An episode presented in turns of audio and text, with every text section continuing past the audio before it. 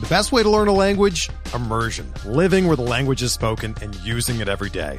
But if that's not in the cards this year, you can still learn a language the second best way, and that's with Babbel. Be a better you in 2024 with Babbel, the science-backed language learning app that actually works. Don't pay hundreds of dollars for private tutors or waste hours on apps that don't really help you speak the language. Babbel's quick 10-minute lessons are handcrafted by over 200 language experts and help you start speaking a new language in as little as 3 weeks. Babbel's designed by real people for real conversations, and their tips and tools are approachable, accessible, rooted in real-life situations and delivered with conversation-based teaching so you're ready to practice what you've learned in the real world. Here's a special limited time deal for our listeners. Right now, get up to 60% off your Babbel subscription at babbel.com slash bluewire. That's 60% off at babbel.com slash bluewire, spelled B-A-B-B-E-L dot com slash bluewire. Rules and restrictions apply. Yep.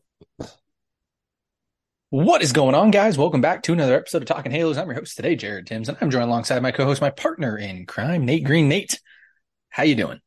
It's great. You know, off season always great. Always excited. There's nothing that's happening. You can't tell me it's great. You can't tell me it's exciting. Don't don't even for the Angels. I mean, uh, sure. There's hope. I haven't had hope since last offseason. I haven't even told you what we're talking about, and you're you're like spot on. But before we get going, it, it's weird. I mean, it's not like hope or anything like that, but it's it's a conversation that we always have.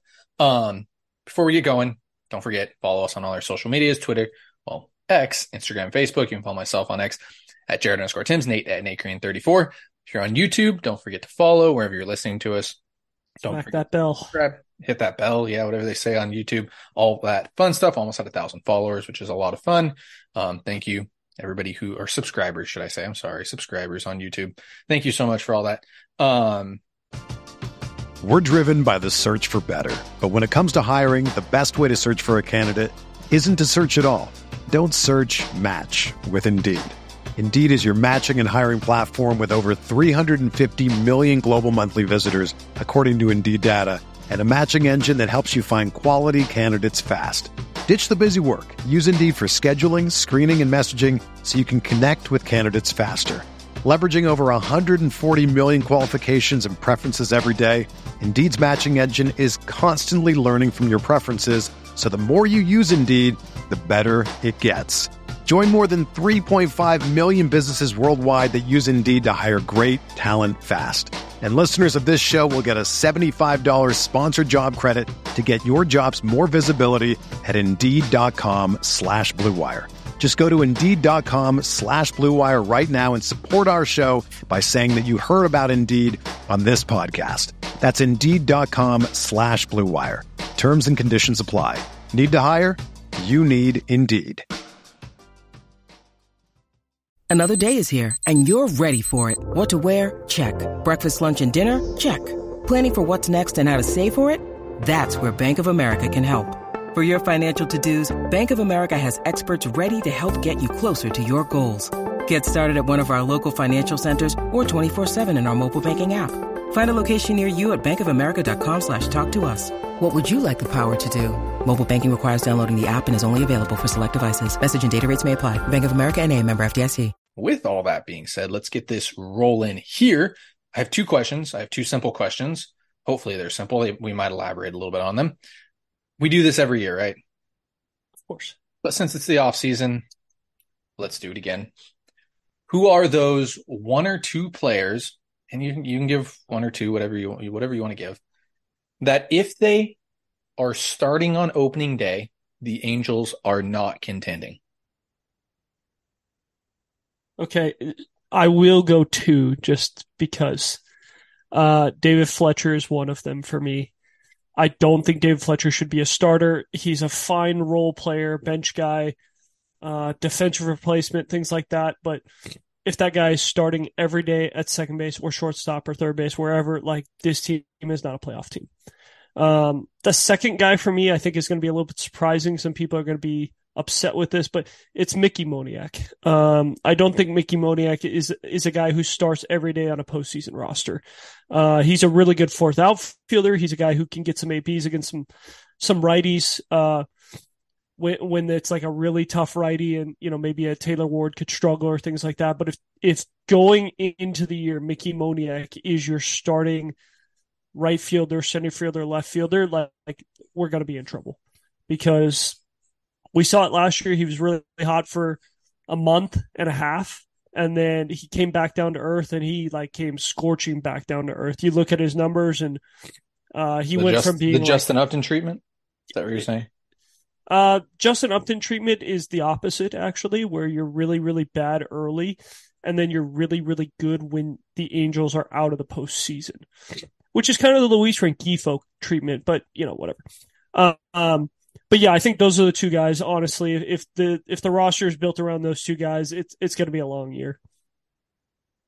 I've been thinking about this, and I don't know if I'm going to intentionally try to piss some people off or I'm going to stay kind of more conservative. Um, my number one guy is Griffin Canning. If he is st- starting in the rotation, I don't mind him starting. In, I don't mind him in the bullpen because he can't start in the bullpen. If he's if he's taking Jaime Barria's role, I think it's it's it's not a bad move there. Um, but I, I'm saying if he is in the Angels starting rotation on opening day, the Angels are not contending. I think it's fair to say. I almost went Patrick Sandoval for you, just for If you. he's the five, you're upset. Canning? Yeah. Yeah, yeah. The Angels didn't get good. The Angels did not get good enough. Um, because I think I think that at the moment, Tyler Anderson's that four, um, and Griffin Canning's the five. I would have said Tyler Anderson, but that would make me bump up two starting pitchers, and you'd have to figure out something to do with Tyler Anderson. I'm, I don't want to dive into that. Yeah, no, no, no. I, I, I get the I'm. Tyler Anderson thing. I think we all are, are in agreement Yeah. on Tyler Anderson shouldn't be on this roster, but he, he's going to be.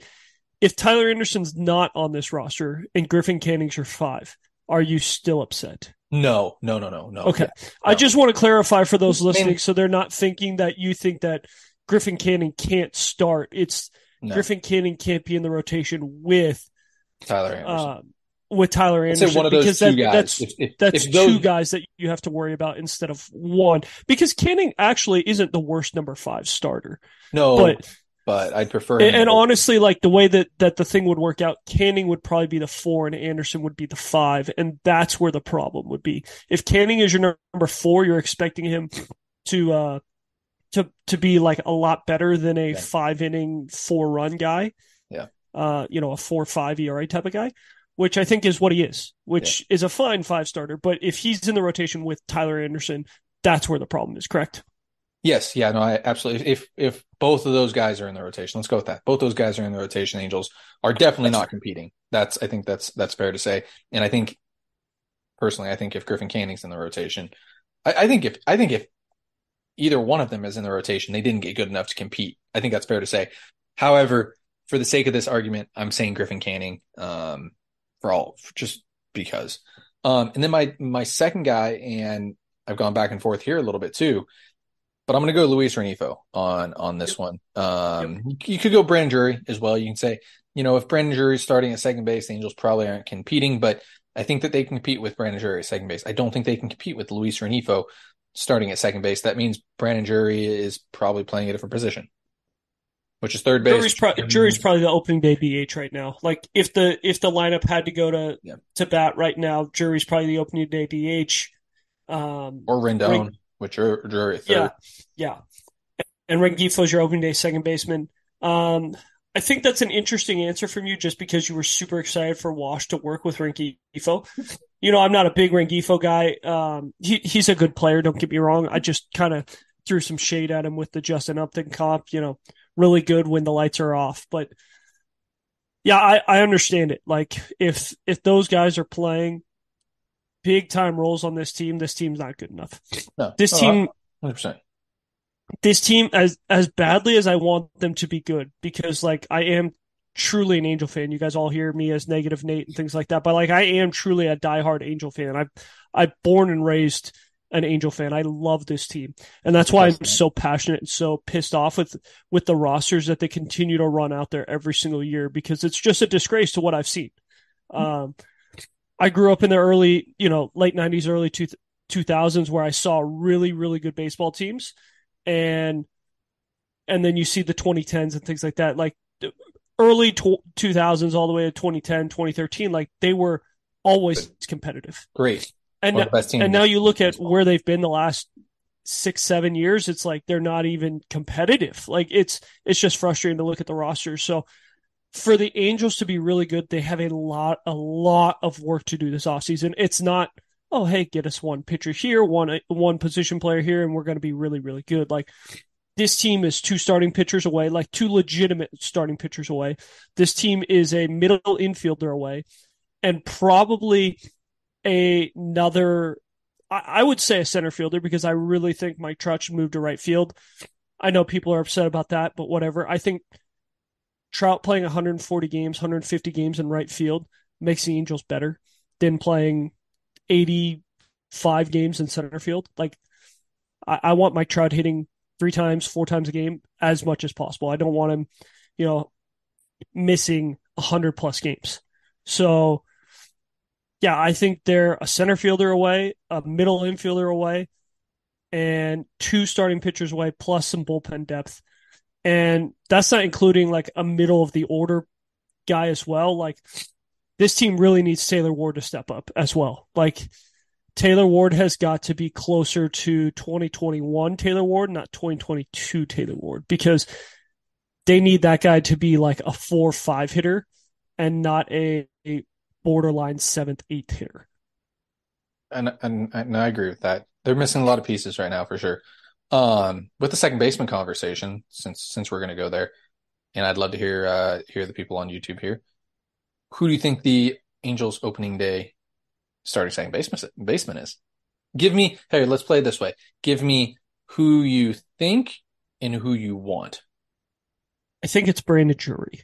Okay. Um, I think Perry signed him last year as a second baseman. I think Wash will really push hard against that because I think Wash will will watch Drury play and be like, you know what, this guy's not a second baseman. He's probably a third baseman or a first baseman. Like, I'm not playing this guy at second base. Um, who do I want at second base? Oh, this list is is very very long for me because like there's different tiers. Obviously, like you know, tier one dream scenario, you find a way to get Nolan Gorman. I think Nolan Gorman provides a left-handed, uh, some left-handed power in the in the middle of the order. Could probably hit fifth. Could also play third base if Rendon goes down. Um, makes a lot of sense from also fitting in with this young core. Like he's he's young, about the same age as Neto and and Schanuel and and guys like and O'Hoppe and guys like that, where it's like, hey, you would have him for five years to ride with this young core, really help build up with what what they're gonna do. Um, but then you have that tier two list, which I think is the most realistic, and I think honestly, Tim Anderson's that guy. Uh, I kind of talked about it last time. I think Tim Anderson brings what this Angels lineup needs to build around because, like we talked about, this lineup needs a lot of help, right? They need they need a middle of the lineup guy. They need a um they need a true center fielder. They need a, a second baseman who's going to play some really good defense, things like that. So with all of that, it's not realistic to get all of that. Um, with the resources the Angels have, like they're not going to go, they're going to spend money. I'm, I'm not discounting that, but like the Angels don't have the resources to just be like, oh, hey, we're going to make this trade for Dylan Cease and for Nolan Gorman and for you know, Corbin Burnes or something like that. It's like, oh, hey, all of a sudden we fixed three of our four problems. We'll go sign, you know, this center fielder for a decent amount, and all of a sudden our, our entire problems are fixed. And it's like, that's not realistic with the prospects we have and the young core that we're trying to build. So I think honestly, the most realistic answer is Tim Anderson because this offense is going to have to play Joe Maddon, you know, S baseball where he says 1990s baseball to early 2000s baseball where it's like you're going to have to run. You saw how important it was to steal bases last year. You're going to have to run, you're going to have to play defense. If you can do that and pitch, you're going to be fine. But if we have the same offense that says we're going to try and hit everyone's going to try and hit 35 homers, it, it's not going to work. This team is not built to do that. I'll give two like random guesses here, and one is going to be Jorge Polanco, and one is going to be Cavan Biggio. I don't know why, just random names there as I'm scrolling through. As that's what I was doing there. Um, free agency, I, I think I, I wouldn't mind Tim Anderson. I think that makes a lot of sense. Angels have already been linked to Candelario. Uh, I don't know how much he plays second He's a base. second baseman. Um, and also then wouldn't surprise me if from Perry's statement earlier this week saying the Angels are good where I'm, I'm happy with where some, some of these guys are, you know, they have, and I know we already talked, just talked about this guy like David Fletcher, a guy like Luis Rengifo, um, Brandon Drury. Um, do I think they need to get better at second base? And this is a weird conversation to have because second base isn't the most important of positions. Absolutely. But I think that they're also satisfied with the depth that they have there. Yeah. Uh, I would So- be satisfied with 73 wins as well. I think that's a good number. I, I I didn't want to get you off on that tangent. So I mean, that's just what that's just what he is. He's it, Perry is is obsessed with mediocre, and that's what that's what he loves. That's why he continues to come out every year and say, "Hey, you know what? I'm really really happy with where we're at. I think our pitching staff. If we had to go out there today, like I'm pretty I'm pretty excited with where our pitching's at. It's like, bro, we had one of the worst pitching staffs in baseball last year, mm-hmm. And we're losing uh probably our number one guy. No, our number one guy. So like, how do you get better by subtraction? That way, like it, it just doesn't make sense. Um, you're really going to need guys to take that that big step up, and I, I just don't see Tyler Anderson taking that step up. Um, I could see a guy like Reid Detmers, Chase Silseth. I, I really don't see Patrick Sandoval taking that next step. He he's too much of a mental midget to do it. So there's there's just a lot of issues with where the Angels are at, and for Perry to come out and say this team is is good where, where it's at, like worst case, it's like, bro, you just signed your your your fired check, your your you know your last check. Because if you're I, I know I said that bad, um, but you just signed your your time as GM away because if this team wins 73 games again, there, there's no shot they're bringing this guy back. yeah, and this is probably going to haunt me. And this has been my last words for the night. At least they didn't sign Reynaldo Lopez for $10 million a year. So with all that being said, guys, you're welcome for that. I know we talked about it. Um, with all that being said, guys, thank you so much for listening and watching this podcast. Uh, stick with us. Uh, we have a couple more podcasts coming this week. Happy Thanksgiving as well this week. Um, We'll see you tomorrow. Yeah, we'll see you tomorrow. Well, we'll, be talking some more. We got some more to talk about for sure tomorrow. But um, go ahead and follow us on our social medias, uh, X, Instagram, and Facebook. You can follow myself on X, Jared underscore Tims, Nate at Nate Green 34. Guys, thank you so much for listening. Have a great rest of your day. The headlines remind us daily the world is a dangerous place. The elites in charge say everything's fine, stop noticing. But you know better. And your gut knows that time is short to prepare for a world that is four missed meals away from chaos. My Patriot Supply has helped over 3 million families become more self reliant and is the company Americans trust to prepare. Go to mypatriotsupply.com and secure their best selling three month emergency food kits. Each contain delicious breakfasts, lunches, and dinners, averaging over 2,000 calories per day.